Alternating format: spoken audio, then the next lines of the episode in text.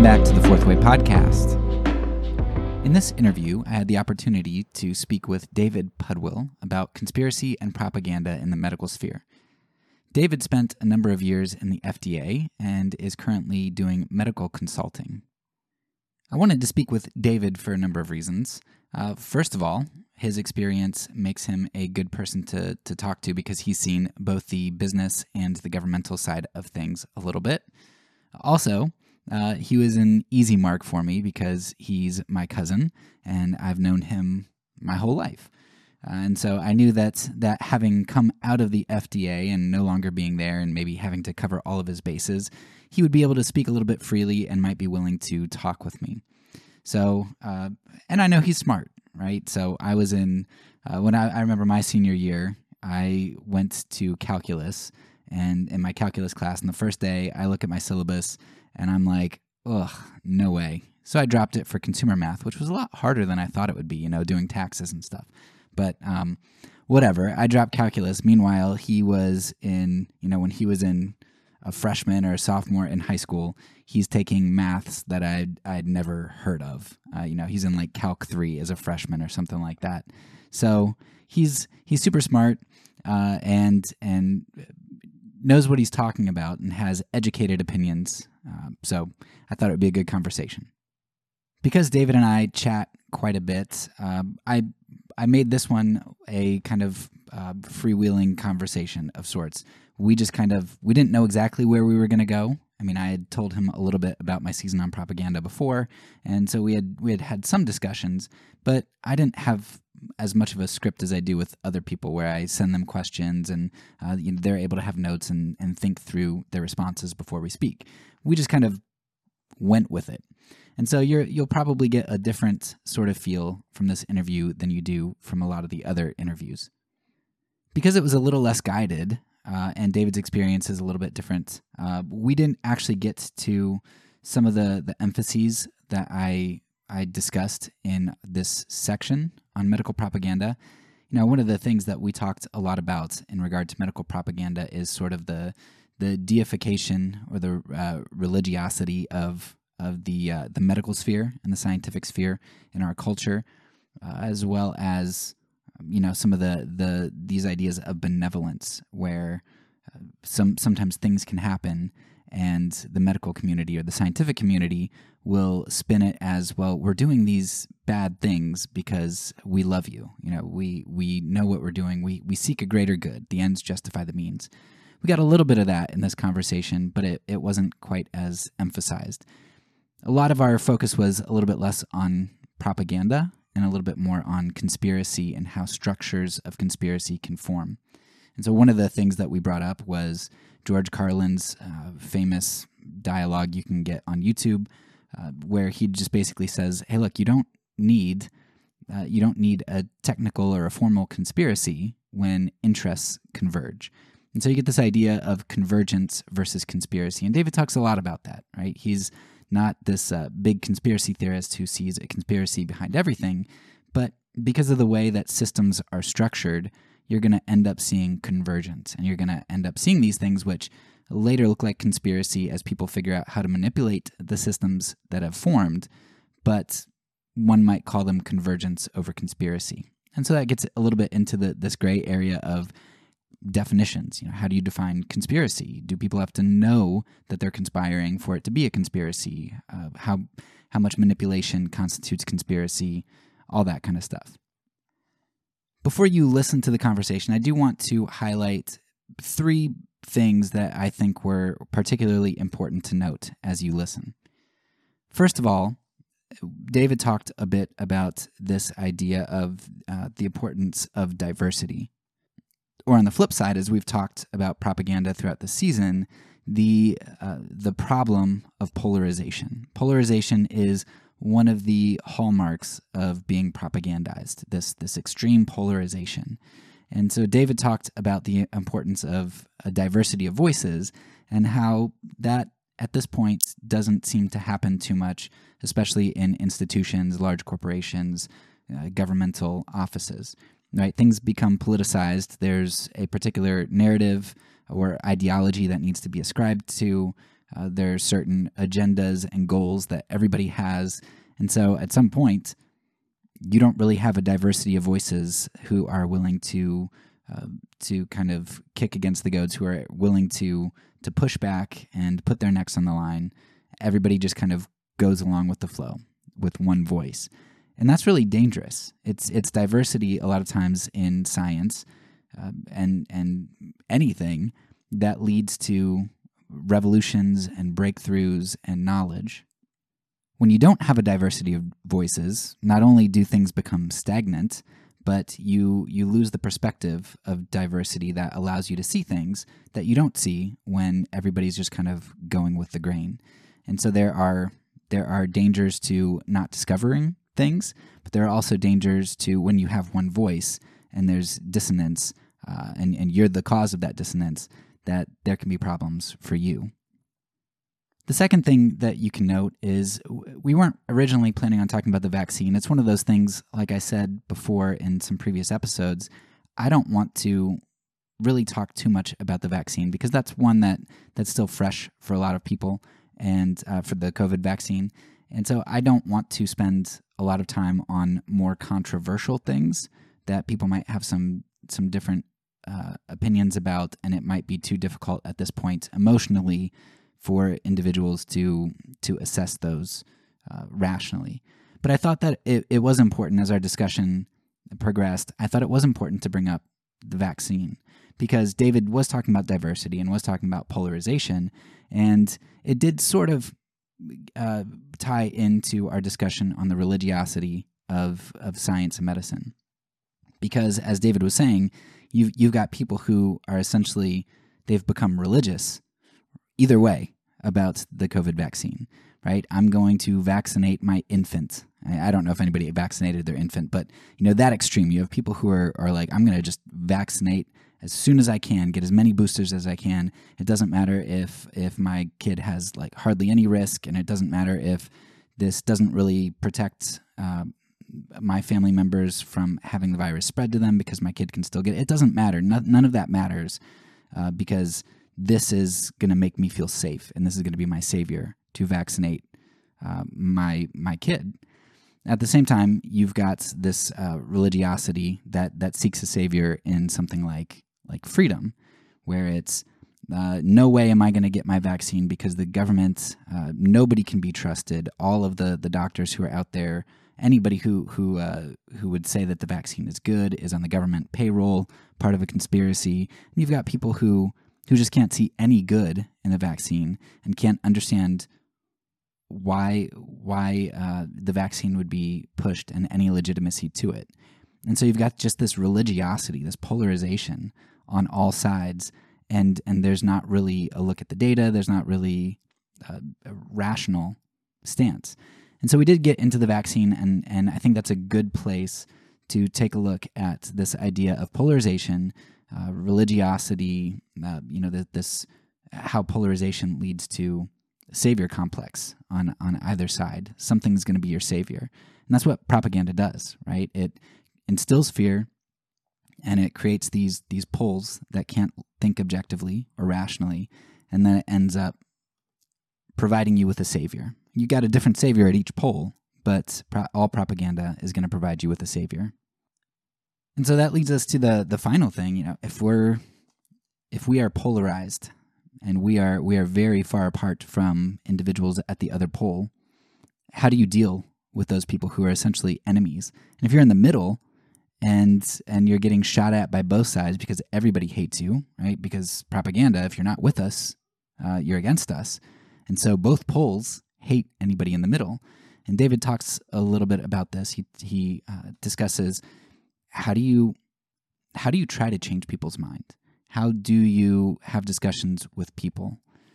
And he talks about the importance of listening, of course, which is is vital. And then he talks about the importance of love, which listening is, a form of love a lot of times, like truly listening, not just listening so you can respond and chime in, but truly listening in love because you care about other people and you care about what they think. And I've I've mentioned him throughout the seasons here, but Daryl Davis is a great example of this, right? You've got people who go out and hate the KKK because the KKK is just, uh, I mean, atrocious in their their thinking and and the things that they've done throughout the years, and so people will be terrible to them, and of course the KKK is terrible to people. But then you've got this this black guy, Daryl Davis, who sits down, listens to them, and talks with them, and shows them humanity. And he doesn't change everybody's mind, and he might not even change most people's mind, but because of his love and listening, he has changed the minds of over 200 KKK people, I think it is at this point.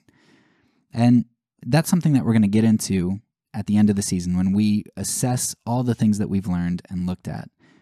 What do we do with this? And what do we do with the idea of truth? How do we come to know things? And then what do we do with that? How do we propagate love and truth? And the answer is going to be, for if you want kind of a sneak peek, but uh, the Bible's model is discipleship. That's what Jesus did. And I think that it is, it, even though it's similar to propaganda, right? Uh, depending on how you define propaganda, right? You're just propagating a belief. So discipleship is propagating a belief, but it does so in a different manner. And so we're going to get to that at the end of the season. But I think David gives you a sneak peek at that where uh, love and listening and, uh, and, and conversing with somebody else, that, that is seeking to propagate truth, but it's seeking to do it in a non objective manner because rather than objectifying somebody, a non objectifying manner, I'm sorry, uh, rather than objectifying somebody as, as some uh, end goal ideology to disseminate, you know, like a virus getting inside of them and changing their mind, it views them as another human worthy of love and somebody who you want to love in truth as well. You want them to be able to love in truth. And so discipleship and and this polarizing propaganda are very different things. And this uh, w- my brief conversation with David kind of alludes to some of, of what we're going to get to later. One final note before we get to the discussion proper there are a number of images referenced in the episode, and I always put things that, that we mention or talk about in episodes, I put them uh, links to those in the show notes. So definitely go and check out the show notes for links to some of the things that we reference. So without further ado, here is my conversation with David Pudwill. I'm I'm David Pudwill, and I do uh, medical device uh, consulting for a number of companies. I've worked at FDA. I, have worked for a couple different medical device manufacturers, and um, I've I've also known Derek uh, for for for my you know just about my entire life. So uh, that's uh, that's that's some useful you know background. I think maybe at a high level. Yeah, you only want to say things that are going to give you credibility. but knowing you for a very long time doesn't that doesn't that lend a degree of credibility? I don't know. Maybe maybe we're colluding. There's uh, there, there's something to be said for I think the path of the discussion here. But anyway, it's true. Yeah. So, um, you know, we've been talking for for a while. We talk every couple months, and so uh, while I'm going through this this propaganda season, I've been talking to you and and bouncing some ideas off of you. And so, of course, when uh, when I got to the medical section of propaganda, you were the first person that came to mind to talk about maybe how you see propaganda or conspiracy or don't see it in yeah. in the real world. So you sh- you shot me a bunch of different ideas, um, and you are the expert completely here in this episode. So why don't you go ahead and talk about your first impressions when I was talking to you and and uh, what came to mind? Yeah. So you, you know some some of the first things that, that that that come to come to mind for me when when we're thinking about you know conspiracy and and we've heard a lot of uh, of this language in the last couple of years in particular since we've had uh, you know the you know the pandemic situation with covid and there's a lot of things happening around fda and you know and other government agencies and uh, you know my my general views you know on this is um, that we've we've set up a lot of institutions and and and those institutions and the way that they've operated have you know, fundamentally eroded public trust in them and how they operate. And so there's a lot of grasping at straws as that happens and as institutions that you know you've come to trust and rely on as you find out the information you're getting from them is not as good as it used to be. Maybe it never was as good as you thought it was.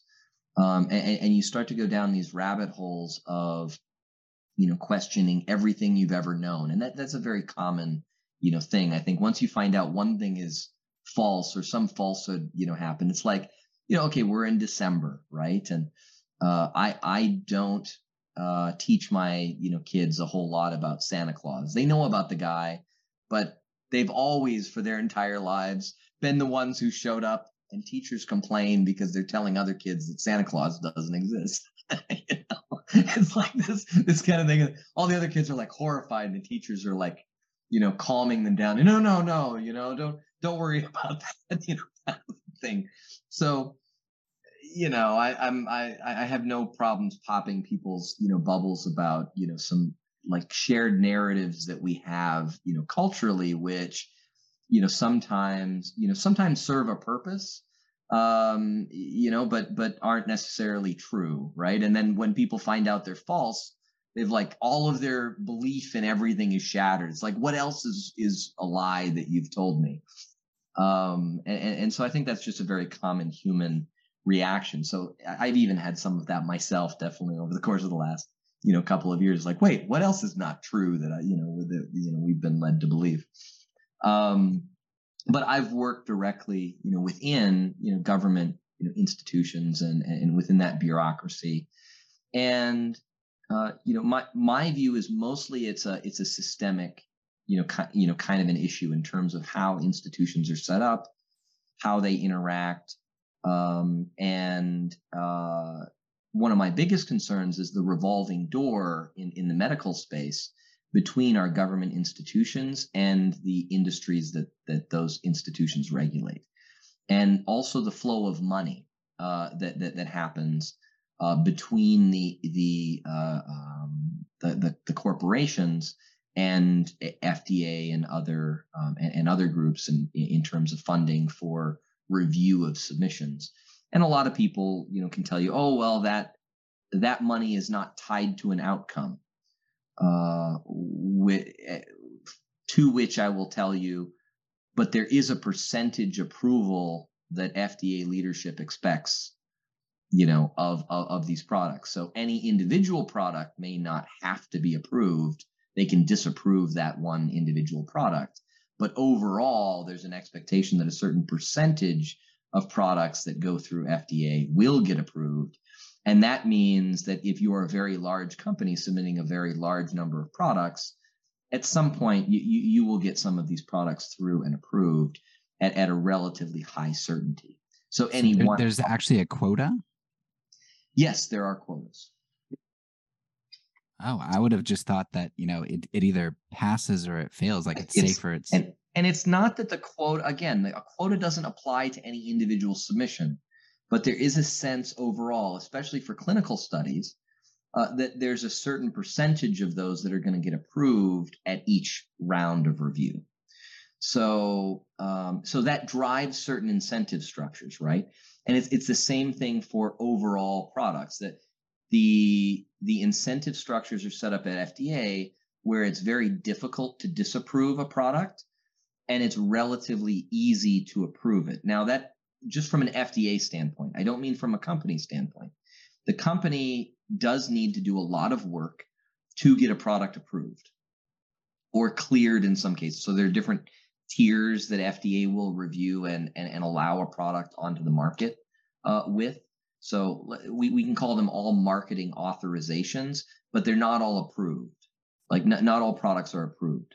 Um, but for those products that are approved by FDA, there are certain legal protections in, in many instances then for those companies uh, for those products that have now been reviewed by FDA.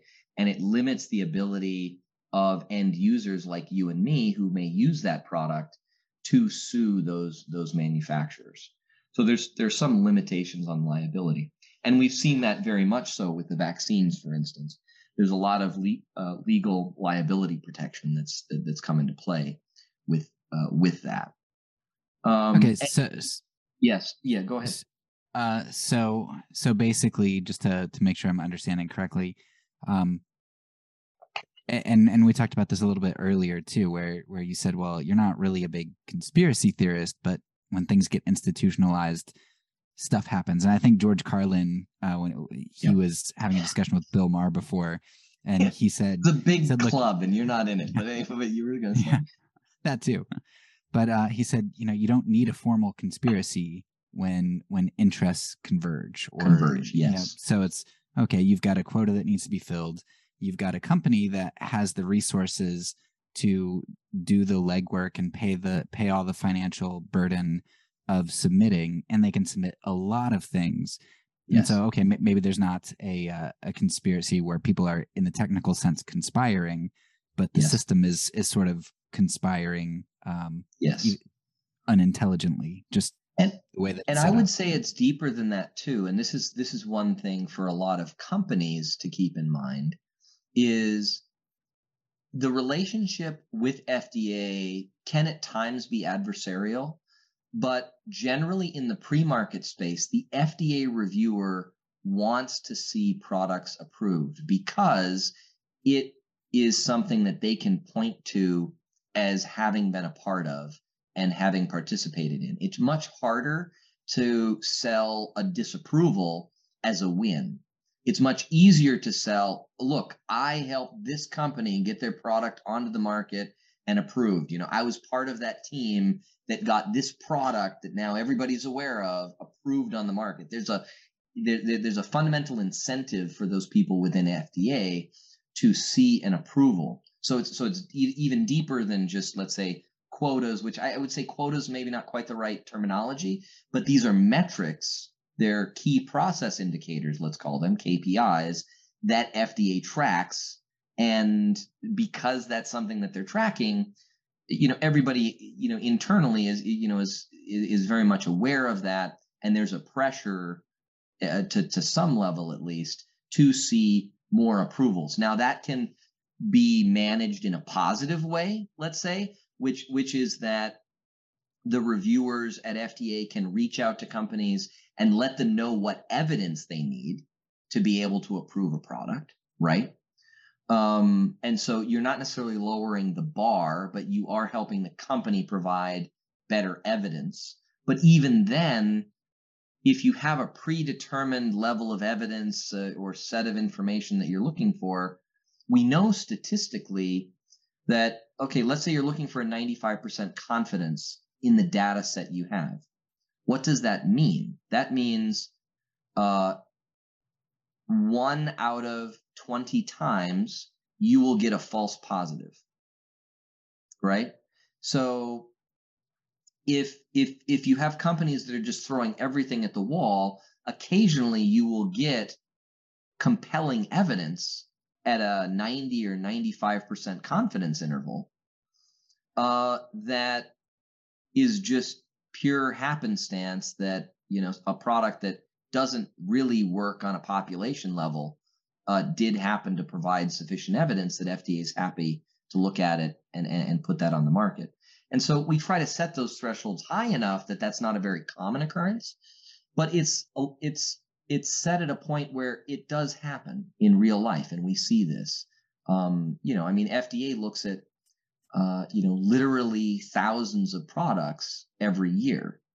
Um, you know, may, maybe more if you're going to count, you know, you know, uh, uh, you know, across various divisions and what they're, you know, going out and inspecting. But in terms of new products that make it onto the market, in medical devices alone, uh, there are about 4,000 products that go through what uh, th- this 510K process at, at FDA, which is sort of a me too. I'm just like this other device that's already on the market. There are 4,000 of those products every year. And then there are another, uh, let's say, you know, 30 to 50 products that are truly novel that come onto the market every year. And that means even for the very novel products, uh, at the at the kind of statistical confidence, you know, that you know levels that we expect, a couple of those products might make it to market and not actually work on a population level. I I don't know if this was. I don't remember if it was a. Uh, if it would have been up your alley there at the FDA, but uh, are you familiar with Elizabeth Holmes? Yes, very very familiar okay. with that. I had actually, um, yeah, my my wife was just reminding me of this because I had uh, uh, been talking uh, talking with them. I hadn't gotten into. I forget if I had done an initial interview with them. I think I'd actually spoken with them and done an initial interview with these people before this all went truly sideways, um, uh, because uh, it was a group at the time when I was looking this before all this came out. It had looked like they just needed good regulatory help, and not that there was like malfeasance. You know, it was just it, it, it appeared from the outside that they were able to do what they were claiming scientifically but they lacked, you know, adequate guidance, let's say, and, and assistance with somebody who is savvy about the regulatory landscape. But it turns out, you know, as far as I can tell, uh, you know, from from from what what's come out in in the intervening years, it looks like there's nothing I could have done to really help these people because because there were some real fundamental underlying issues about the truthfulness of the information that was being presented. So, yeah, I read uh, Tyler Shultz has. I mean, it it came up as one of my free reads, and I was like, oh, conspiracy. This this will be perfect for the season. So I was a, it was a really short read, but it's this guy who is a part of the project, and he started like seeing red flags fairly early or earlier than a lot of other people, and um, it, it's kind of his. Be- you have to but, be careful about it though too, because like on, on the flip side, I believe that what they were trying to achieve is possible.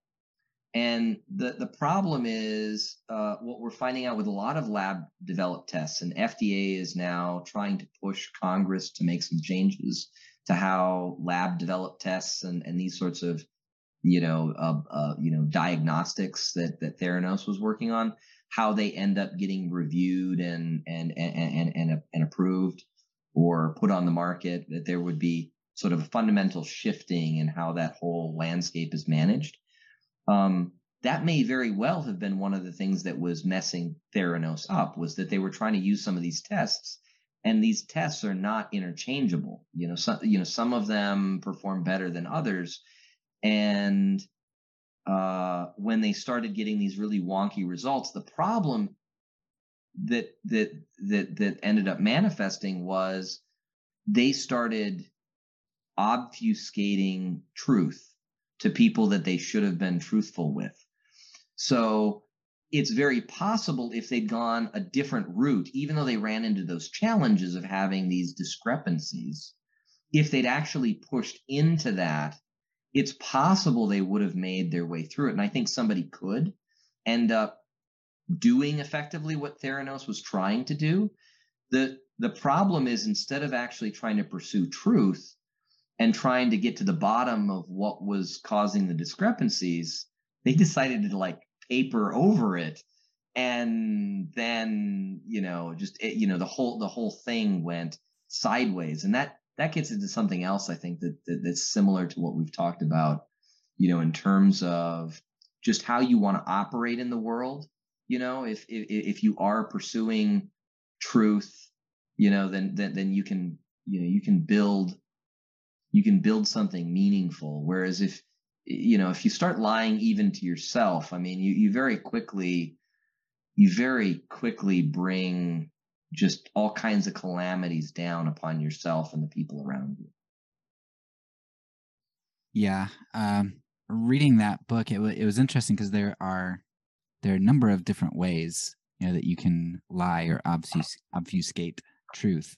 Uh, so you know some of them. I took a statistics class, terrible at it, but Lying I did statistics. Oh, I did appreciate. I appreciated all the various ways that you could just manipulate things. It's like, well, you know, I can just change the test and it'll give me, you know, a different a different outcome. And it's it's kind of cool what you can do, but it it also gave gave me a lot less a lot less uh, faith in a lot of these statistics and tests and things. So with with uh, Theranos, you know, they've got I forget exactly how it worked, but he talked about how, you know, let's say you need 95% uh, in, in order to, yeah. to move forward.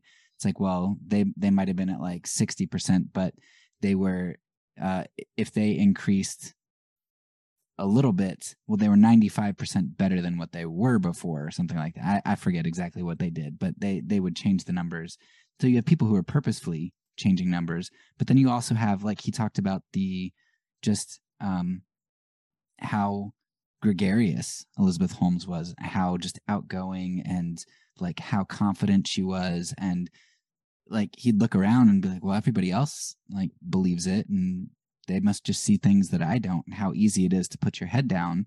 And it's not really a conspiracy when you've got people who really believe this stuff to a certain extent.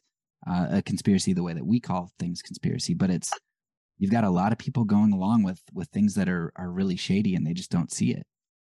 So I wanna I wanna bring up uh, an an image that I that I love. It's this it's this uh, interesting yeah. image, and we can drop it we can drop it into something later. Data, information, knowledge, insight, yeah.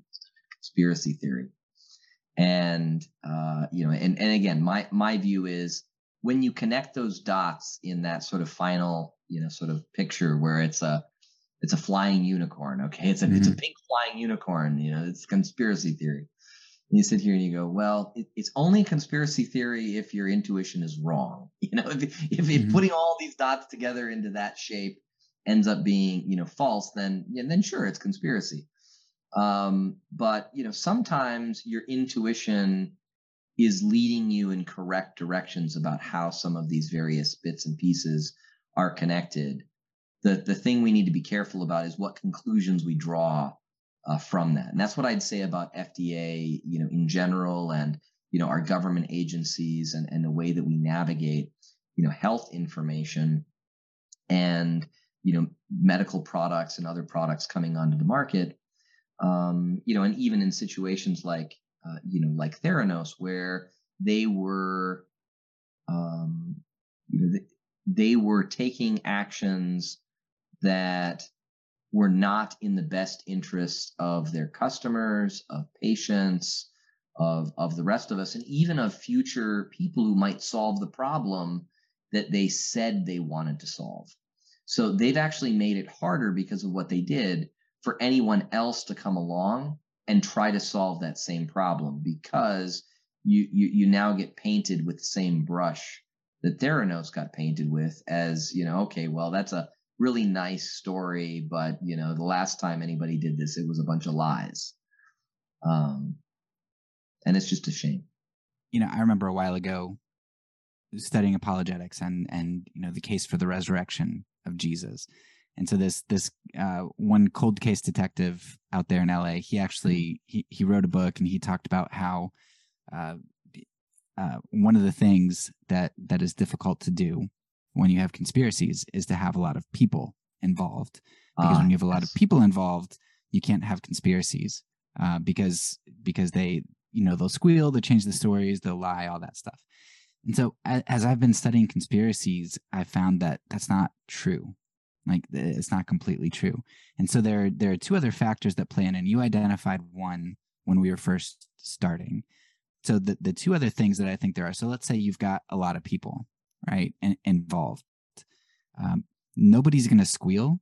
Like it is not in their interest to squeal unless there's pressure on them. Yes. Right. So if you're if you're the president of the United States, you can pretty much do whatever you want, and somebody's going to cover it up for you. Or or if you do uh, get uh, get caught, like you're probably not really going to have a lot of ramifications on you. So there's there's little pressure compared to somebody else. Um, but then there's there's a third one, which is ideology. That cuts, it cuts both ways though too, you know, because then all of a sudden there's a lot of uh, upside to revealing that because you can you know you you you can become the famous whistleblower like uh, you know who, who who took down an administration.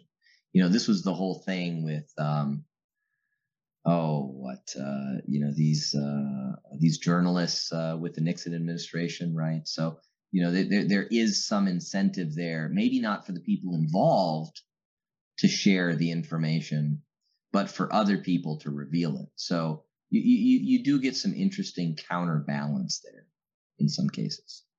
Yeah, I think a lot of times the people in, in positions are egotistical, and so Hitler. I mean, if you if you're killing, massacring millions of people, you've got to know that there's going to be a significant consequence if you fail. But he's like, well, I, am in charge. I've got the power. I'm not going to fail.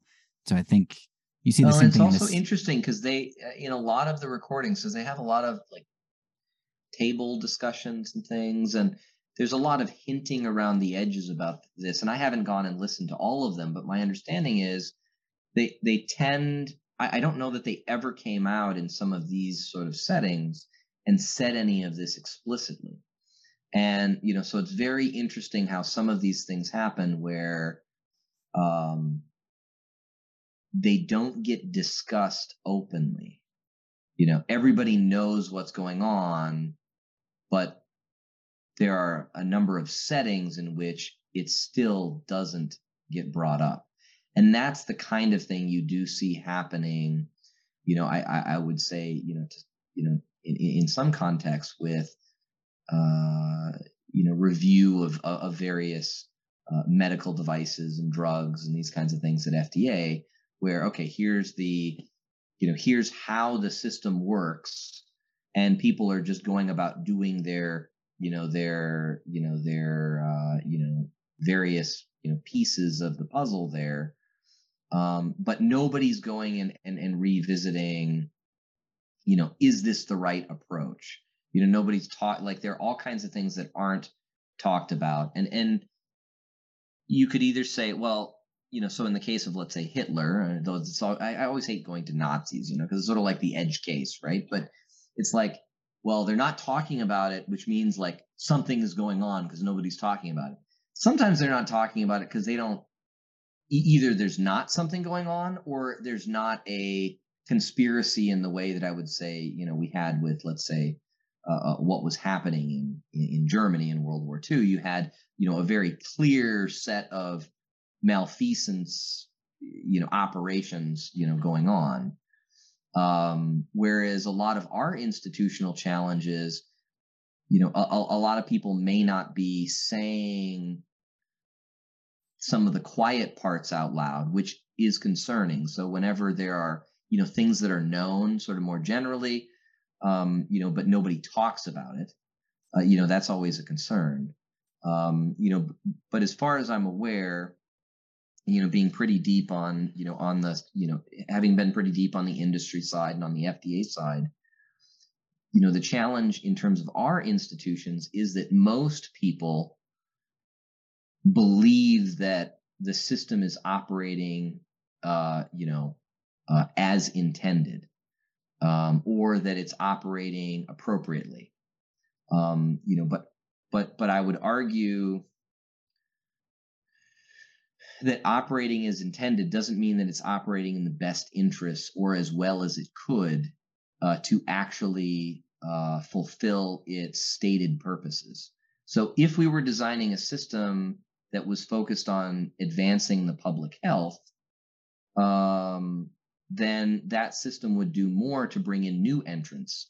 That system would do less to crush uh, new ideas and advances, which can help uh, people, and there, there's much more of a focus, and it's just sort of a, a, default focus on preventing harm as opposed to accelerating uh, uh, advancements that can be positive. And so, so there's this very conservative bent to bureaucracies as they grow and to people who are in charge. I mean, just take a look at COVID policies. What's the what's the you know primary driver? You had some states that took different actions. But in a large state, you will get blamed for anything that goes wrong. And the big thing you can see that could go wrong is that a bunch of people could die in a pandemic. And so if you're overly draconian, most people will end up forgiving you, even if you were wrong.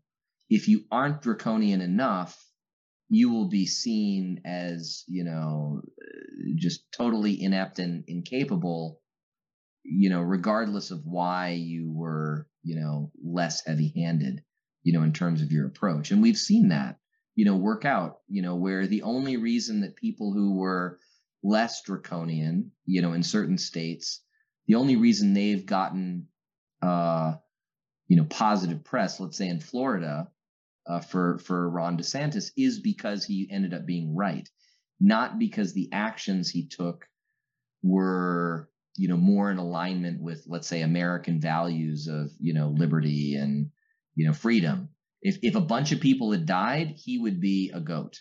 You know, nobody would have any respect for him. Uh, it's only because he was right that he was able to get away with, you know, uh, uh, holding on to, let's say, the, you know, these kinds of, you know, values, which is sort of a scary thing, you know, for me being someone who, um, you know, wants to see those values of individual autonomy and liberty um, free association. You know, I want to see those things advanced. Um, but you know, I think the only reason the public tolerates, you know, that is when it works. And you know, if if people start dying, the public will very quickly turn on you and expect very very draconian measures, and they're willing to tolerate very draconian measures. I mean, the the the, the public has been willing to tolerate things that I never would have imagined you could get away with doing, you know, in in uh, you know in this country. And you've seen it, you know, in a couple different, you know, sort of cultural contexts. But I, I don't want to derail us too far into that direction. Uh, right. Um, yeah, going back to the, you know, so I think you, I think you identified how a system can just work out uh, with with people just kind of complying and and kind of doing status quo assessments and thinking, well, everything's working. Uh, the the third things, right? So if you have a lot of people involved in conspiracies, but also if uh, if there's not a lot of pressure, the third thing is is the one that you I thought identified at the beginning, and and hope you can talk a little bit more about. But you, uh, if you have people who have a very strong ideology, you know, very zealous about something or or believe yeah. something very strongly, then even if there's a lot of pressure and even if there are several people involved in the conspiracy that ideology can unite them and actually uh, yeah. you know solidify them in their position in spite of pressure and everything yeah. so you were talking a little bit I, I don't know that that you would have called all the people in uh, in, government and business and the scientific community zealous for an ideology but you did talk about a lack of diversity Yes. So there is kind of one one uh, preeminent there's, ideology. Could you talk about yeah, that? There's yeah, there's a monolithic culture I think that's that's that, that's emerging out of you know out of that, and we've seen, and some other people have talked about this where uh, uh you know a lot of the drug companies, for instance, they will uh, uh, bow to just about anything that FDA you know asks of them or is looking for. Uh, because to some extent it's in their best interest for survival as an organization to just do whatever FDA is asking of them. and I see this leading to, in many cases, some fundamentally unscientific approaches to the way that we manage risk um, and the way that we advance public health. And you know, so so, so one clear example in, in, in my mind is around uh, uh, something called biocompatibility testing, and some experts could could very well disagree with me. Uh, but I've looked at literally hundreds of uh, of medical device submissions. So I'm I'm talking specifically about medical devices here, and I've heard of situations where the biocompatibility testing results required a change in materials. I've heard that this has happened. I've personally never seen it. So the only thing I've ever seen happen is that more tests are run and those additional tests demonstrate that the materials are fine. So if over the course of hundreds and hundreds of devices, we have a less than 1% uh, likelihood that a particular test is going to find anything meaningful, probably we should be looking at other metrics and other approaches to find out what that thing is that we should be controlling for, as opposed to slaughtering uh, lots of animals, doing lots of expensive testing for very little, if any, benefit in most cases. Um, and it you actually have a delay in time. So all of this testing takes a certain amount of time, and that means that these innovations take longer to get to market. They take longer to get a first sale. Uh, it takes longer to get into uh, uh, you know a patient to see if it works, and that means that for most those products that are perfectly safe and they get demonstrated to be safe by just conduct conducting more testing that takes more time. Um, those products end up not getting to market as quickly and then you're not able to see whether it works or doesn't work um, you know and and sort of fail fast which is kind of the silicon valley approach to um, you know more software kinds of products um, and, and the concern within the medical community and, and at fda is well we're really worried that bad things will happen right so it's this hyper focus on the negative outcome as opposed to being aware that not seeing the positive outcomes is also a type of a harm that you are inflicting as a system. And so we're spending a, a, large amount of time and energy on solutions that don't work, that we don't know don't work until much later in the process after we spent lots and lots of money developing them and doing all of this testing. And there are probably some slightly different approaches to make sure that we're adequately controlling for those risks um, while accelerating the overall process so that you can get a solution into a subject. Because even if it's safe, let's say, so let's say that there's a product which is safe from a material standpoint, right? So if you put it inside your body, it's not going to cause some really scary side effect, right? Even then, if it doesn't provide the benefit, the benefit if there's no benefit then no level of risk is tolerable right so if it doesn't help you it, it, it doesn't matter that it's safe because we shouldn't bother to spend the time and energy and take the risks of a surgical procedure to put it inside of you and we didn't find that out until years down the line after we'd done all of this preclinical work um, and and so a, a lot of that work is is something that we're doing simply because we've always done it. And there's some initiatives to try to get away from certain types of animal testing and do other tests.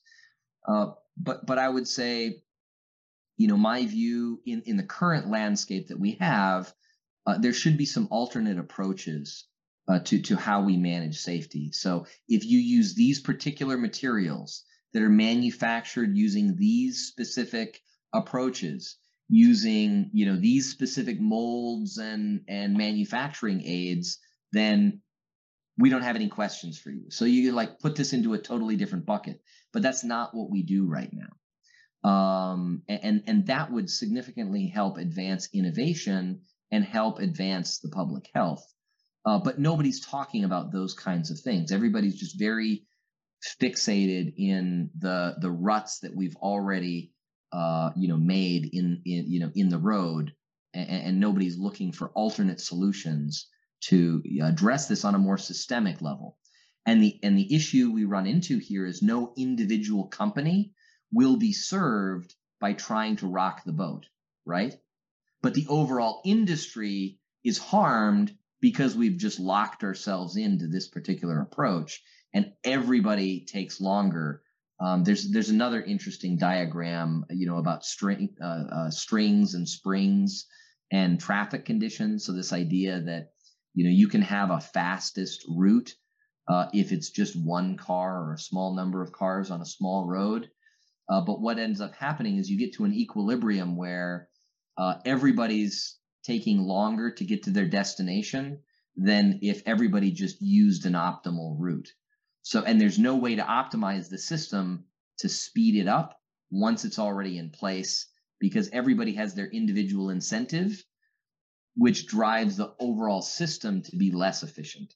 And that's what I see happening uh, within medical device review and drug review and, and, and just in terms of how FDA, you know, operates. So you have, you have that side of things where you have this inefficiency.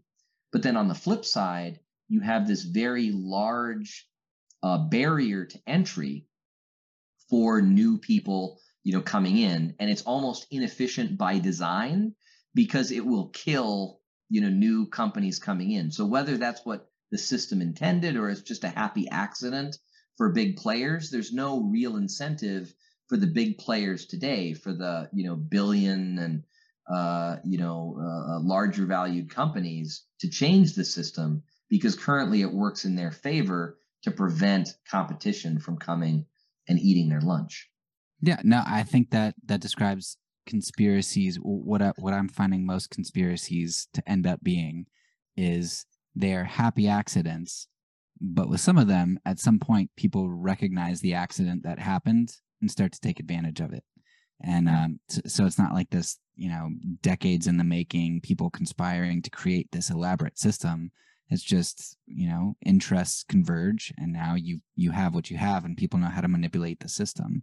So if you're a big company it's advantageous to you because you've got your your team of lawyers and you've got all your money and you know the system and you can flood the system with your stuff and you can prevent competition from from coming in uh, yeah i wouldn't want it to change. And it's the same thing with uh, standards development. It's sort of an interesting maybe there's a broader application for this. So whenever you're standardizing an approach uh, to how you go about something there, there's a baseline or there should be a baseline assumption if you're ever trying to standardize something that it's worth standardizing because you already know everything there is to know in a space so you can optimize it. But what we find uh, so the international standards organization develops a lot of standards. Fda participates in helping to write those standards. Those standards are mandated in much of the rest of the world. In the US, they, t- they typically, let's say on in terms of FDA, are quote unquote, let's call them voluntary, though, you know, it's strongly suggested that you comply, right, with these standards. Um, and what you end up finding out is that these very large organizations spend energy and resources staffing those standard writing committees, right, with people who are aligned with their interests and either on purpose or as a happy accident end up codifying standards which are to their benefit and not to the benefit of their competition. I've seen this directly happen when I was working in industry where one of the comp- one of the competitors ended up writing their own version of a connector that they'd already implemented in their devices. They made it mandatory. So we had to change all of our devices to use that connector that was their propri- proprietary connector of the competition you know so we had to spend all this this time and money and resource and maybe it's just because hey this is a good idea everybody should use this right but the cynic in me says you know that that you know there was a little bit more to it you know than you know than that especially when it became the you know expected um standard uh, that FDA and the rest of the world, you know, were pointing to as as what you should be doing, you know, in this space. And you know, any number of arguments you have that may or may not be valid, uh, just fall on deaf ears at that point because everybody's decided, and there's a lot of energy uh, and and uh, momentum, you know, uh, behind staying the course once you've decided to do something. And you, you just can't get anybody to to change their minds once you know once it's been uh, uh, codified or it's very very difficult for anybody to change their minds. And so this is the other way that you know that that can work. Um, and and the the little aside there i would say which is a, a little bit shocking is that fda a government agency now effectively directs people to go to an international standards organization to go purchase uh, copies of those standards so that they can apply them to their products. But by all, you know, for all intents and purposes, it's required by FDA. Now they're going to tell you there are alternatives, but you know that's going to cost you way more time and money than just giving these guys a couple bucks to implement their, you know, their, uh, you know, approach. And you know, you could say that that benefits small companies, maybe, uh, but really, it's it's a very strange thing that you've got a government agency directing people towards, you know, paying for standards from a private or you know at least a non you know U.S. you know government you know entity, you know you're, you're now instead of getting you know the the the input for free, which FDA does you know give you in their guidance documents generally, you're now get you're, you're now having to pay some third party, you know, to do what the government wants you to do. It's it's a very it's a very interesting, twisted you know situation from my perspective. Okay, so there there was a lot there, but I want to. Uh, uh, yes, and we haven't even gotten into where where I want to get to, which is the revolving door. But that's okay. That's that, that's right. that's later on. But so, continue. Yeah, one of the things that you mentioned, and if you don't want to get into it at all, I, I know that we want to avoid vaccines a, a bit, but th- there's one thing that you said, and you can choose to answer it or not. But you're talking about how y- you think that that things should be data driven, um, and uh, that that the system as it's set up does not do that. Uh, in in no. regard to, uh, but you also said that you want to get things out to help people, uh, as opposed to to kind of being too hard on them on the front end. So it yep. seems like with with the vaccines, there are a lot of people complaining that uh, they you know we don't know what they what they are and what damage they could do and in the one sense okay that's true there's there's some of that which is hyperbole but but mm. continue yeah we, we, have got some good data on both what's in them and and and, and also what they can do though mm-hmm. I, I i can appreciate the nuances of of that concern but most of the people shouting that are disingenuous actors right right so but but continue yeah, so so you've got this uh, this vaccine that's like, okay, well, we really don't know what it's going to do, but you've also got this this virus that could potentially be bad. We, we didn't know, right? You don't know. You have to take your your best guess, and it could have been bad. And the only reason people aren't being flayed right now, uh, who who took the the freedom route, is because it ended up working out because it worked. The two point conversion was good. Um, so but but at otherwise, the same time, you would have been yeah. Otherwise, you know, let's lock him up and throw away the key, yeah. man. But when we were talking, uh, you did have reservations in the push for this being on on uh, done on youth and and, certain yes. demographics because you said and, and especially like, pregnant women. I mean that that's the thing. I I have still not seen good data, and I still see communications people from FDA pushing you know, that everybody should go get themselves vaccinated and boosted. And getting vaccinated is not the same as getting boosted. And, and this is the thing like nuanced medical people, you know, can tell you about the accumulated risk that is inherent in getting additional booster shots. And that somewhat depends on whether you've been exposed to the virus as well. And so, you know, the, the individual risk profiles are going to vary. Um, so so there's a lot of dis, disingenuity if that's a word um, in how a lot of this is communicated and there's a lack of nuance projected it's, and, and the communication tends to be go out and get yourself fully vaccinated well one that's a moving target two we also know that if you have natural immunity it's actually um, uh, it's once you have natural immunity it's better before you have natural immunity you might be in a population that would be better served having uh, some protection from vaccinations, but that protection wears off over time. So it's sort of a, a double edged sword. You almost want, and I, I'm not advocating for this, but like it almost sounded like you want to go get yourself, you know, vaccinated to blunt the effect of you know of the virus and then go put yourself in a position where you will get covid so you can have some of the like longer term you know benefits of immunity but at the same time, both the vaccination and COVID itself have certain like negative health, uh, you know, effects. And anybody who's going to tell you otherwise that you know vaccines are perfectly safe and there's no side effects, they're lying. But anybody who tells you that vaccines are the most dangerous thing, you know, even these vaccines, which aren't really vaccines as we normally think of of, uh, of vaccination, um, because it, it, it only confers a limited protective benefit right? So it really depends on the individual circumstance. And, and this is where my view is you should have access to treatments, right? So I'm, I'm in favor of in enhancing access, right? Without necessarily telling everybody that they ought to go do this, especially young people. You know, unless you have a five year old or a child who is at some really enhanced risk, uh, I, I, don't know why we are pushing uh, uh, vaccinations in those age ranges based on data which is not very good.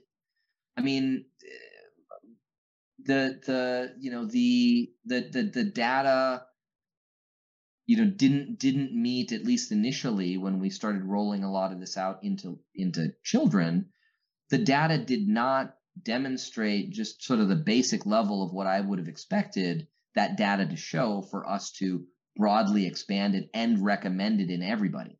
Now it's one thing to say it's available. And so if you're high risk you should talk with your doctor and think about going and getting it and so we have this like lack of nuance in how we have these discussions. It's kind of an all or nothing. It's like you know either all of the children should go get vaccinated or we don't have an approval and no one can get vaccinated. It's like that isn't it, it's just somewhat anti-scientific and has become very tribal because everybody wants a counter position uh, but reality is, is a lot more nuanced where you say no i actually want there to be available treatments, recognizing that maybe we don't have really robust data yet, but we have enough data, maybe that certain populations should consider it at a higher, um, uh, you know, level of adoption than the general public, you know, or or at least than children generally. And you know, I'm I'm also I, I look. It's a family decision, you know, for a lot of these things. But if we're going to vaccinate children to protect you know, vulnerable adults, I, I, I generally see that, you know, dimly as well. There might be instances where it makes sense, but you know, this is sort of where we've gotten to in in in the discourse is that we are vaccinating children to either protect, you know, actually vulnerable adults or to protect adults who feel vulnerable you know so a lot of adults want to go get their child vaccinated because it's going to make them feel better about either their child's safety or their safety or the safety of the community when the evidence does not necessarily support that. And so we get a lot of people making fundamentally unscientific decisions about their medical care. And it, it's sort of shocking that we've gotten to this point where, uh, uh, you know, we, we have such a tribal, uh, you know, approach to medicine. And we see this especially at our institutions. Um, you know, I would say historically, you know, FDA, um, you know, uh, uh, has been, it has had a political bent, but it has been scientific in its approaches and its decisions. For all that I don't always agree with what FDA may do, they've they've tried to be at least scientific in in the decisions that they made. Um, even if they even if they are more aligned politically with one side versus the other. Uh, what we saw in the pandemic is the CDC and the NIH, I would say, and other uh, uh, health agencies ended up becoming much more partisan players. And we've seen FDA to start following suit, where they are starting to make decisions that are much more tribal and much less scientific. And that that's just bad for overall public trust in the institution. And I get why some of these decisions are made uh, but it's um, uh, it's disheartening to see that tribalism is winning out over the scientific method and approach. All right, last question, then I'll let you get to your uh, your revolving door. Yeah. So so let's say you're talking about w- whether it's the COVID vaccine or whether it's you know vaccines and autism and and other sorts of things. You get you get people who are tribal uh, you know, on on all of those things. And maybe you would agree with tribalism when it comes to you know the vaccine and autism link because that that seems like something that's a little bit more clear. but um, okay, how would you like? Let's say and, you're, and, you're and again it, it, it, you know there's a difference between this being you know uh, you know a broad population effect and this potentially being an individual you know adverse event i mean we both have an aunt who um, you know potentially suffered vaccine side effects from, I believe it was the polio vaccine.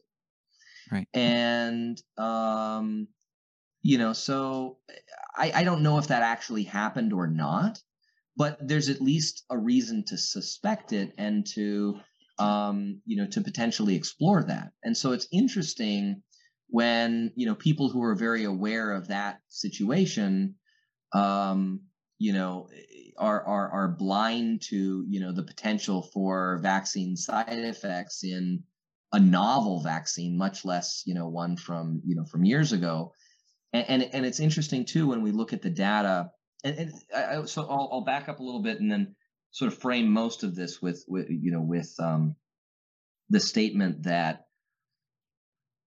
the issue we're running into around COVID specifically is that we were not scientific in our approach. So we didn't run randomized control trials. We don't know. The data doesn't exist anymore. And we've confounded the data set. So we can't even run the trials today uh, to figure out what we don't know because we've totally confounded the data set um, with the approaches that we took that were fundamentally unscientific. So rather than running studies to see which intervention in a randomized control manner actually are you know better or worse, what the safety effects are, we, we didn't require that. We just did a population level uh, study without a control group, and and and that is just it, it's appalling from a scientific standpoint. Um, so we just don't have good data now. And you can basically say anything you want and you know nobody can can can prove you wrong around certain, you know, sort of positions about COVID and vaccinations, et cetera, because the data is just not good because we didn't bother to collect it. Um, so, you know, I, I I'm not going to take a, you know, one side or the other, except to say we were unscientific in our approach and i don't think there's any question about that and and that i hold against the regulatory agencies the regulatory agencies should have been more scientific in their approach and less driven by fear of what was happening because then we would have actually had information to drive future decision making but instead we had years of of uh, uh, very little if any good information followed by you know, population level interventions, again, without good information. And so it's like we have not learned from our mistakes. Um, and most of the people who were in, in, in charge of those agencies and making those decisions are, are not the kind of people we need running scientific agencies. Like that's you know, like fundamental number one. You you want people running scientific agencies who are scientifically minded and are actually going to take the steps needed so that we can have the information uh, to make good decisions in the future. And you mean and, you don't want politicians and bureaucrats running scientific agencies? Generally not. Um, okay. And and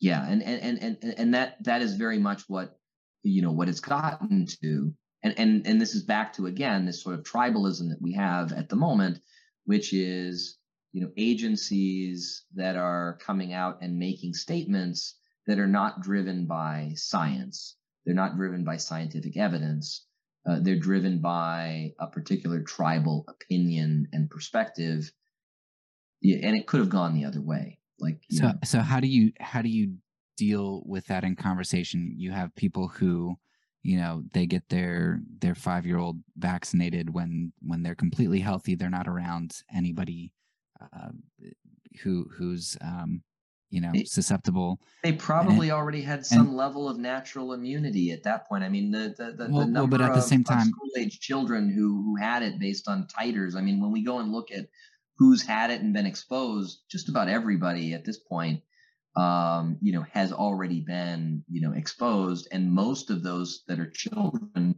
were exposed naturally and and and developed some kind of um, natural immunity. So, and, and I'll, I'll continue with, with this other point.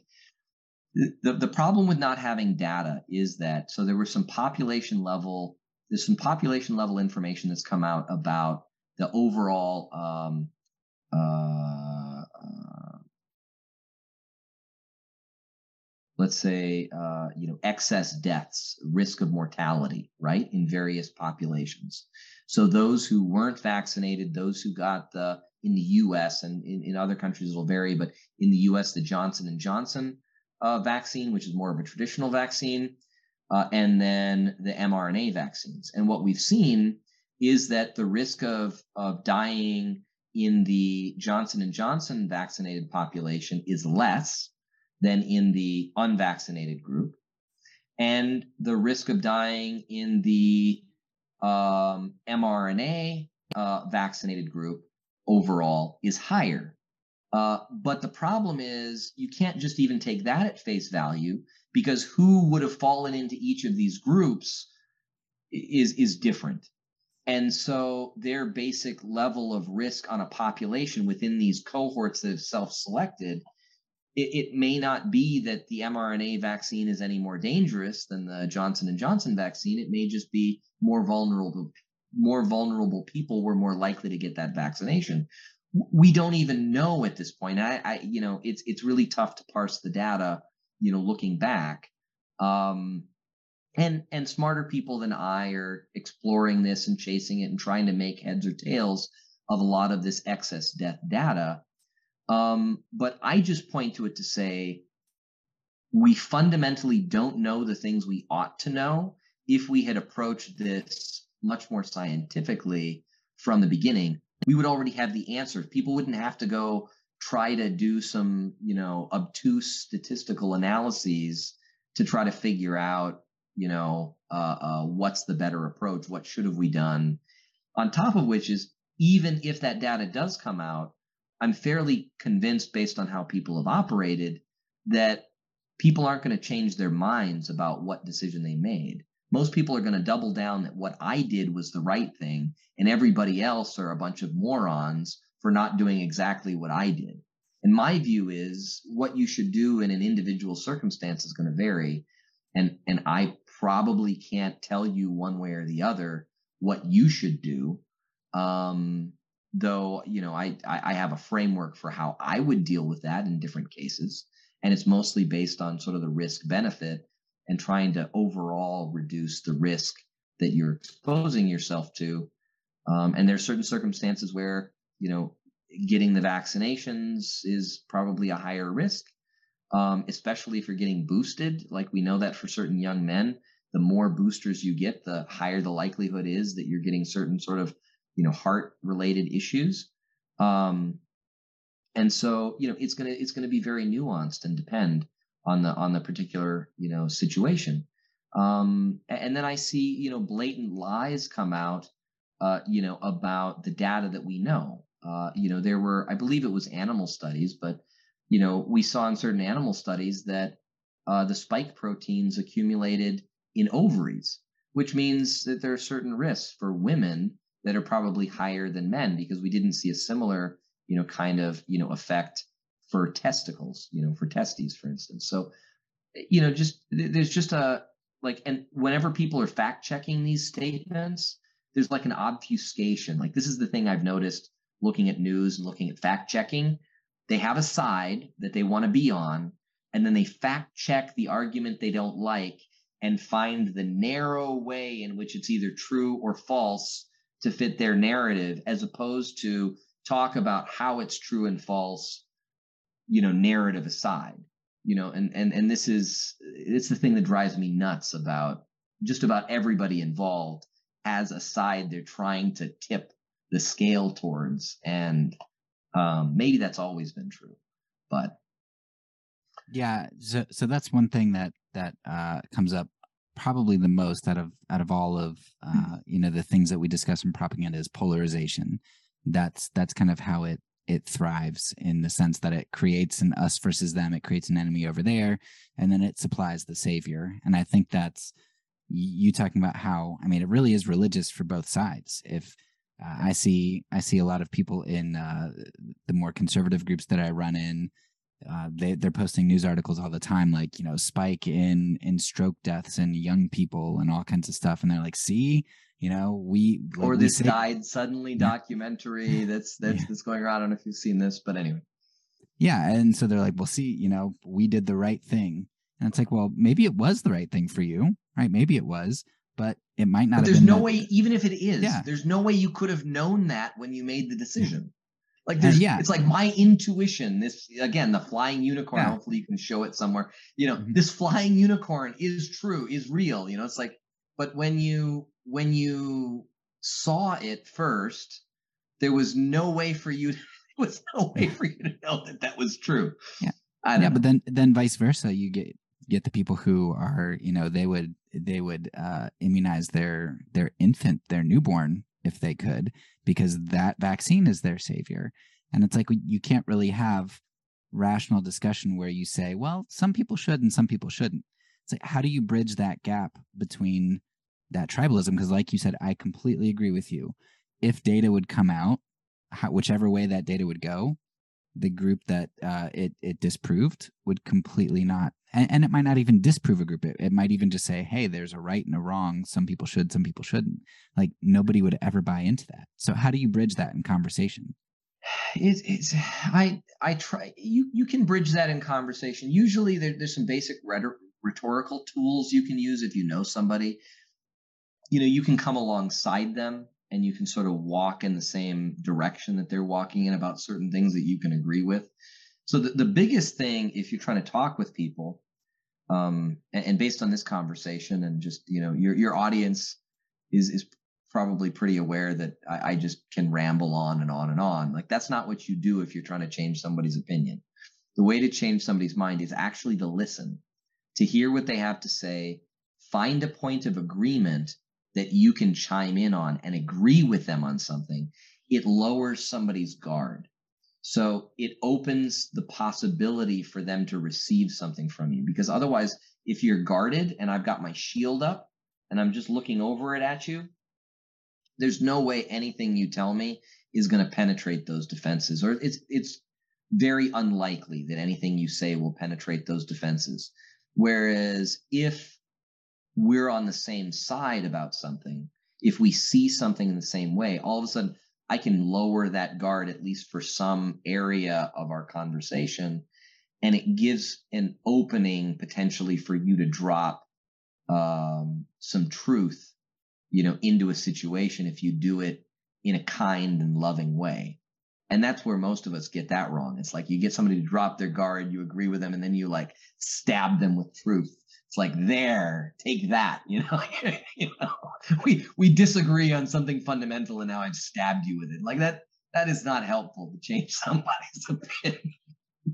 Or to or to take you seriously or lower their guard in the future with you you know? So um you know so that's that that's the basic thing is is is just trying to treat other people in a in a kind and loving way and find you know find ways you know in conversation where you can agree with somebody and you can find a point of alignment and then you can push back on some of those things gently where there might be a, a misalignment and they might settle into a slightly different place it's a it's a, it's a long and slow dance i would say you're not going to get them to your position even if you're right and and i think most of us should actually have a little bit more humility in recognizing that there are things we're not even aware of that we're wrong about. So that that would be my like first, you know, call out is find a place of agreement. That might be a more likely place that you're right is if there's a point of agreement with someone else. Um, but then be open to those areas that you might be wrong about. And that's actually where it can be really powerful is if somebody who you think is wrong about some area actually tells you something that challenges your perspective on reality enough that you shift your position. Like that can be really powerful when you know you uh, you know you find a point of alignment. You even change you know your position because they're you know you think they have a good point about how something should be you know addressed. Maybe it's just a nuance about your you know position, but being willing and open to you know to that I think is helpful. And then on a population level, you know, on, on you know, let's say at least on a national level here within the states, you know, the the way forward is that we need to be doing things within our institutions that restore trust. And that requires our institutions to stop being political actors. um, and stop being used as as political weapons. Um, you know, we, we we fundamentally need scientifically minded and oriented institutions, um, and and that's something that's going to take a long time to rebuild, and um, and that's something that I'm working on. Right. Good. Good answer. Love. Um. Okay. I'll let you get to the uh, the revolving door now. so I'm I'm actually in some ways you know uh, represented in this right. So I had I had been at FDA for a number of years. Before I was at FDA, I was at a medical device company. I, I was in a lower level position, and then um, I, you know had some hands-on experience with devices, and, and ended up going and working at FDA again at a relatively low level you know position, doing reviews of you know medical device uh, you know submissions. You know ended up in middle management when I was at FDA, ended up in uh, some more senior management at a company when I left FDA. They had a specific challenge that they needed uh, uh, some help with uh, uh, navigating what FDA needed for some submissions. And most of what I did at that company was was actually helping them go get the testing that they needed to present to FDA, so FDA would be satisfied with what they saw. Much like what we were talking about, you know, earlier on. And you know, uh, and, and, then at that point, I ended up going into consulting. I've helped, uh, you know, some small startups, uh, some medium-sized companies navigate FDA bureaucracy and regulations, and uh, help them prepare for FDA to show up so that they can, you know, do a better job of of um, uh, giving FDA what they need to get a positive result. And you know, there there are a lot of people like me who've served in government and and now are more in the private and you know consulting space. The the real challenge, though, you know, we you know this this is a it's a situation though which I, you know I think can cause a lot of consternation, uh, you know, among people that you get this movement of people from industry to FDA and then from FDA to industry it's mostly a big issue at the at the senior, very senior levels within FDA and senior levels at very large multinational uh, uh, companies, um, and, and, it's most uh, uh, suspicious when you have somebody who's either come from industry, gone to FDA, and then goes back to the same company, or you get somebody who's been at FDA in a senior, you know, sort of capacity, and then they are involved in making a favorable decision for some company who shortly thereafter, you know, ends up hiring them into some senior role or as a consultant, you know, paying them, you know, very high fees to advise them. and some of that is just how the system is set up. And there are certain guardrails against that. Um, uh, you know, I can I can link a an article, uh, you know, that I wrote about exactly this uh, recently, just just about a week ago. Uh, I don't know when this will get you know get published, but you know I I, I wrote it before we spoke, uh, and we can you know we can uh, you know uh, post a link to it for people to check out if they want. Um, but you know fundamentally, there's a real issue here in terms of public trust when it comes to this revolving door, which I've been through. Right, so I've I've gone from industry to FDA and FDA to industry, and um, and, and, and there's something we, we we really need to do about that revolving door and and some some of it's making you know people aware of what guardrails there are against this. Um you know but but but it's also you know it's also important to um you know to ensure that there's not this situation where we get a monoculture developing because you get this revolving door of people. So whenever people spend a large amount of time together, you, you start to build a, a, specific culture. And we talked about this a little bit with the medical uh, uh, you know companies or drug companies where they're very incentivized to do exactly what FDA is asking them to do. And, and some of that can even be driven, uh, uh you know, by, by the fact that some very senior FDA people may now be at that company. And there's now this alignment in terms of vision and and purpose uh, that that knits these companies and FDA together in terms of of, of what direction uh, you know is being uh, you know forged, and, and and I think that that can be you know that that can present certain dangers because we're likely to miss things. We're likely to just settle in on status quo. We're settling in on a particular tribal way of seeing things because FDA and the drug companies tend to be fairly aligned on you know certain perspectives. You wouldn't be at FDA reviewing drugs. You wouldn't be at a company developing drugs unless you shared certain basic you know uh, uh, worldviews, right? Just to begin with, and then that can get further exacerbated by this revolving door and people passing back and forth. And and you get uh, you know these well-worn tracks that I talked about in terms of you know this is the way we're doing it, this is the way we've done it, um, this is how we've been successful, and there's a real inherent trap there in in getting to where we need to be and making sure that we can restore public trust.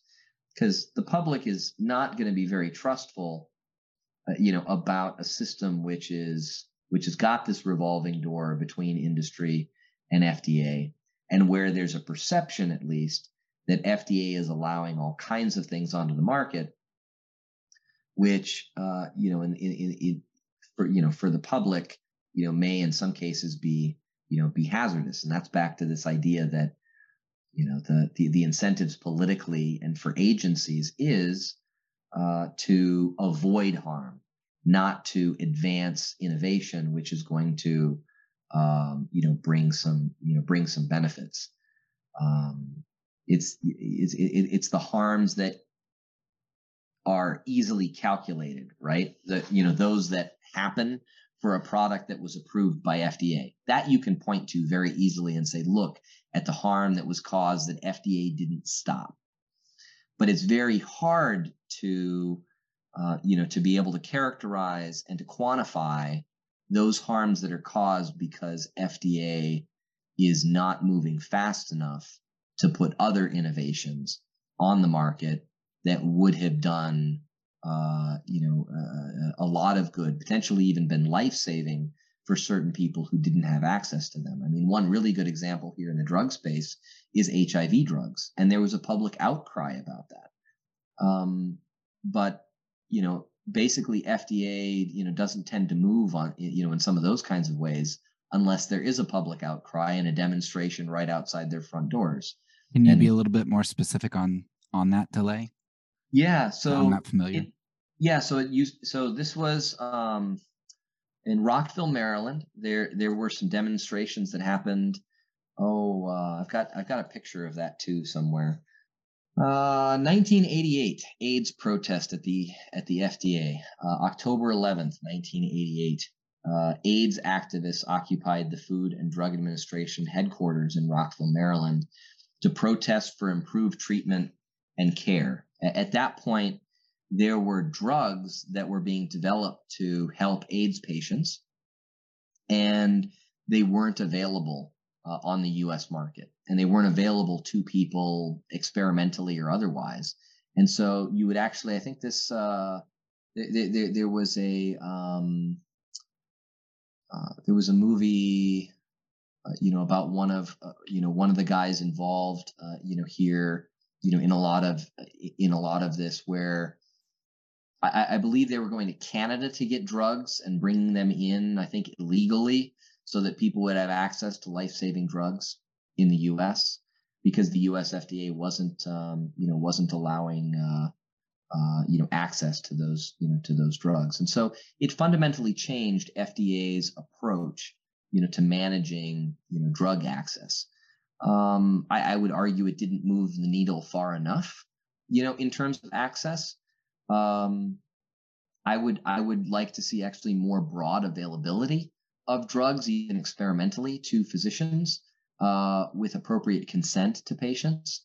Um, but I also see that on the flip side, we end up uh, uh, putting, you know, labeling for, you know, for drugs, uh, you know, in terms of what indications they can be used for, what what they can treat, which I consider to be, you know, sometimes bogus. Um, and the drug companies would argue they'd done studies and they showed some defined benefit But like for instance, there's there's one drug a doctor had been trying to convince me to take, and when I go and I look at the studies, um, the control group, so the, the group where nothing is done, uh, three out of 10 of those people get better without any intervention. Okay. And in the treatment group, four out of 10 people better. So the improvement is a 10% improvement on a population level, right? Because three out of 10 of those people were getting better without any intervention. You've seen an improvement of in, in one out of 10 of those uh, subjects with the drug. Um, but you also see some really scary and sometimes fatal side effects. You, you, you have this interesting you know situation where you know I would argue we don't put enough uh, drugs in the hands of physicians to use um, with you know with appropriate safeguards in terms of patient you know consent, et cetera. But at the same time, we then approve the drugs that are on the market, again, for those big existing players, similar to something we talked about earlier about, um, you know, the incentive structures benefiting current uh, companies and current, you know, supplier relationships, et cetera. Um, we, you know, we're, we're, we're expanding the indications for what existing drugs, uh, you know, can be marketed to do you know what you know what they can treat. And that's um i don't know it's just it, it's very interesting if you if you start you know uh, uh, going down that rabbit hole.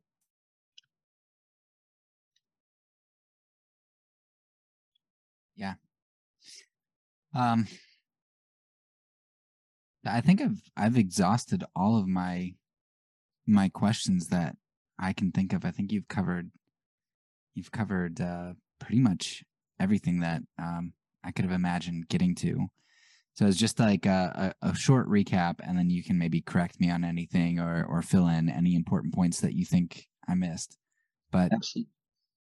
Um, so it seems like today people are very tribal, and and that seems to extend into the institutions, which are tribal or what we'd call probably political, right? Being political instead of seeking truth, seeking position power, um, advantage of some sort. And, and, so the agencies themselves accrue power to themselves right. as opposed to serving the interests of the constituents that they're you know tasked with serving or the people that they're supposed to help. So, that, so you know there's there's that power dynamic as well. Yeah. And because of that, they they do things that are either deceitful or untruthful or not in the best interest of their constituents and therefore they they lose trust and which polarizes people even more because uh, you know some groups see conspiracies everywhere and and other groups uh, who agree with the political decisions are like well they've got my interests at least so i'm all on board. Uh, and what we end up seeing is that maybe there's not one overarching big huge conspiracy uh, uh, illuminati type conspiracy thing. But when interests converge and you get these systems that can be manipulated or systems that uh, by happenstance have kind of landed the way that they are and advantage the people that they advantage, those things get solidified and you get this cyclical revolving door effect, um, which just perpetuates and, and exacerbates and maybe, uh, you know, grows the problem over time. And, and I would just add, it's oftentimes not out of a nefarious intention, right? Uh, but there's a willful blindness to those things uh, that aren't in service of my interests, right? And, and and I think to some extent that's human, but we see it permeating our institutions at the moment, where people are willfully blind to counterfactuals that don't suit their particular narrative. Um, and and that's a very easy thing to fall into as a human being you know be, be, because we don't see reality as it is. I mean even our visual system you know is is, is you know we are talking about um, or, or, you were talking about detective work right i mean that it's it's notorious how faulty human vision is in terms of seeing things that aren't there or not seeing things that are right in front of you um, and so we do the same things in our minds in terms of the positions that we hold. and maybe the reasons we should reconsider holding those positions in the first place. Yeah, there are all kinds of of mental uh, illusions and and things that go on. So confirmation bias is something that happens a lot, but then uh, I don't know if you're familiar with change blindness, but mm-hmm. where you kind of just you just see what's normal and and you don't notice the change even when it's drastic. I don't know if you've ever seen that the the basketball one, you know, where they're yes, all I love that. I, I, love that with that with the, yeah. with the guy in the gorilla suit or something. Yeah, yeah. It's just, I mean, every nobody ever gets it. I didn't get it, and it's just it's astounding that you can miss something so obvious. And the things that are right under your nose, you tend to start ignoring as well. And that's that's one of the things that um, you know. So like right now, I've got a lot of clutter in front of me on the desk but I my my brain spends a certain amount of energy just ignoring it, right? Whereas if I'd actually gone and cleaned it up, spent some real energy doing that, my brain wouldn't have to constantly spend cycles ignoring, you know, the clutter. Um so right, it's, and it's, it's, yeah. It's amazing like our house will be cluttered. We are we are um not, not super disorganized, but we just you know, we have different priorities, I guess. And I don't notice the clutter until it's like, hey, we've got company coming over today. When did the house become such a mess? It's like that that trigger of, oh, we have company coming over today helps me to see things that I didn't see just a minute ago. And um, and that's fundamentally one of the challenges with bureaucracy, right? So one, the clutter accumulates, but two, we've gotten used to ignoring a lot of what's there so we don't even see, or people within the bureaucratic state don't see the impact that that clutter has on everybody around them or on the you know sort of on on on how things would otherwise operate if they cleaned it up a little bit. And there's also this situation where th- there's not a lot of reinvention right? It's like th- this is what we've been doing. Uh, we've been doing it for a long time, and you don't necessarily recognize the reasons that people started doing that thing in the first place. And the situation on the ground may have changed such that it doesn't make sense to be doing that anymore.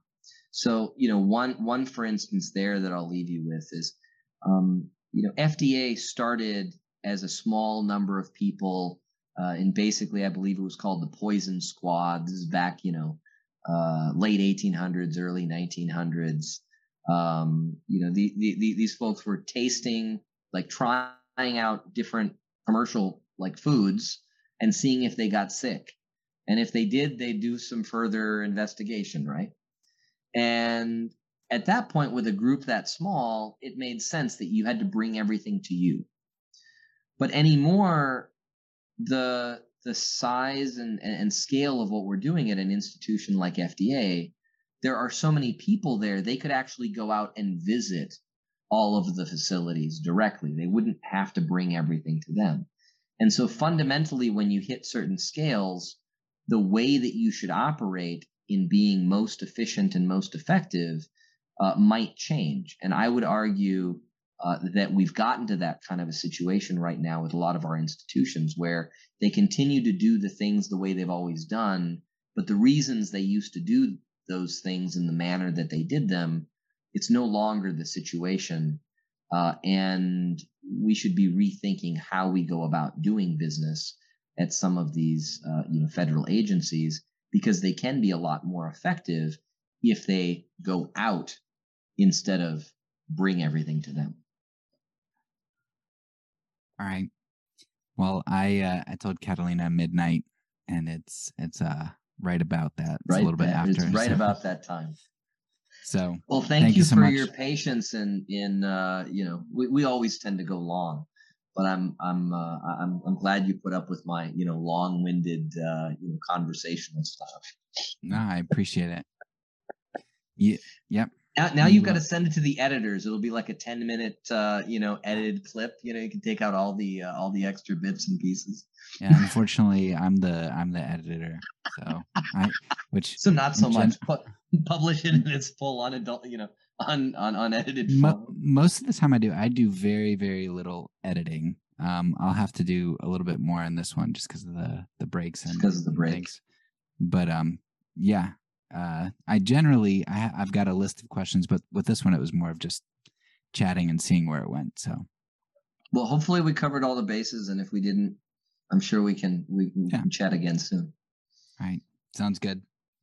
Well, thank you very much. Uh, I, I hope it was useful and helpful for your audience. And um, I, I uh, inquire, you know, uh, about uh, you know negative feedback from people, Mhm. um, or or I solicit it and welcome it. So Yeah. if anybody, uh, you know, has um, you know some ideas about where I'm horribly wrong in any particular, I would I would love to hear it. Uh, you know, so please, uh, so please do send Derek your negative feedback so that I can get it. Right. Yeah. All right, sounds good. All right. Thank you. That's all for now. So peace, and because I'm a pacifist, when I say it, I mean it.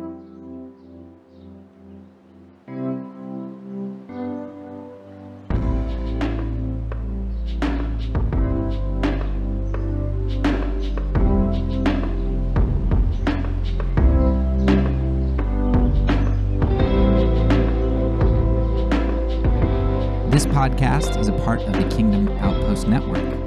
Please check out the links below to find other great podcasts and content related to nonviolence and kingdom living.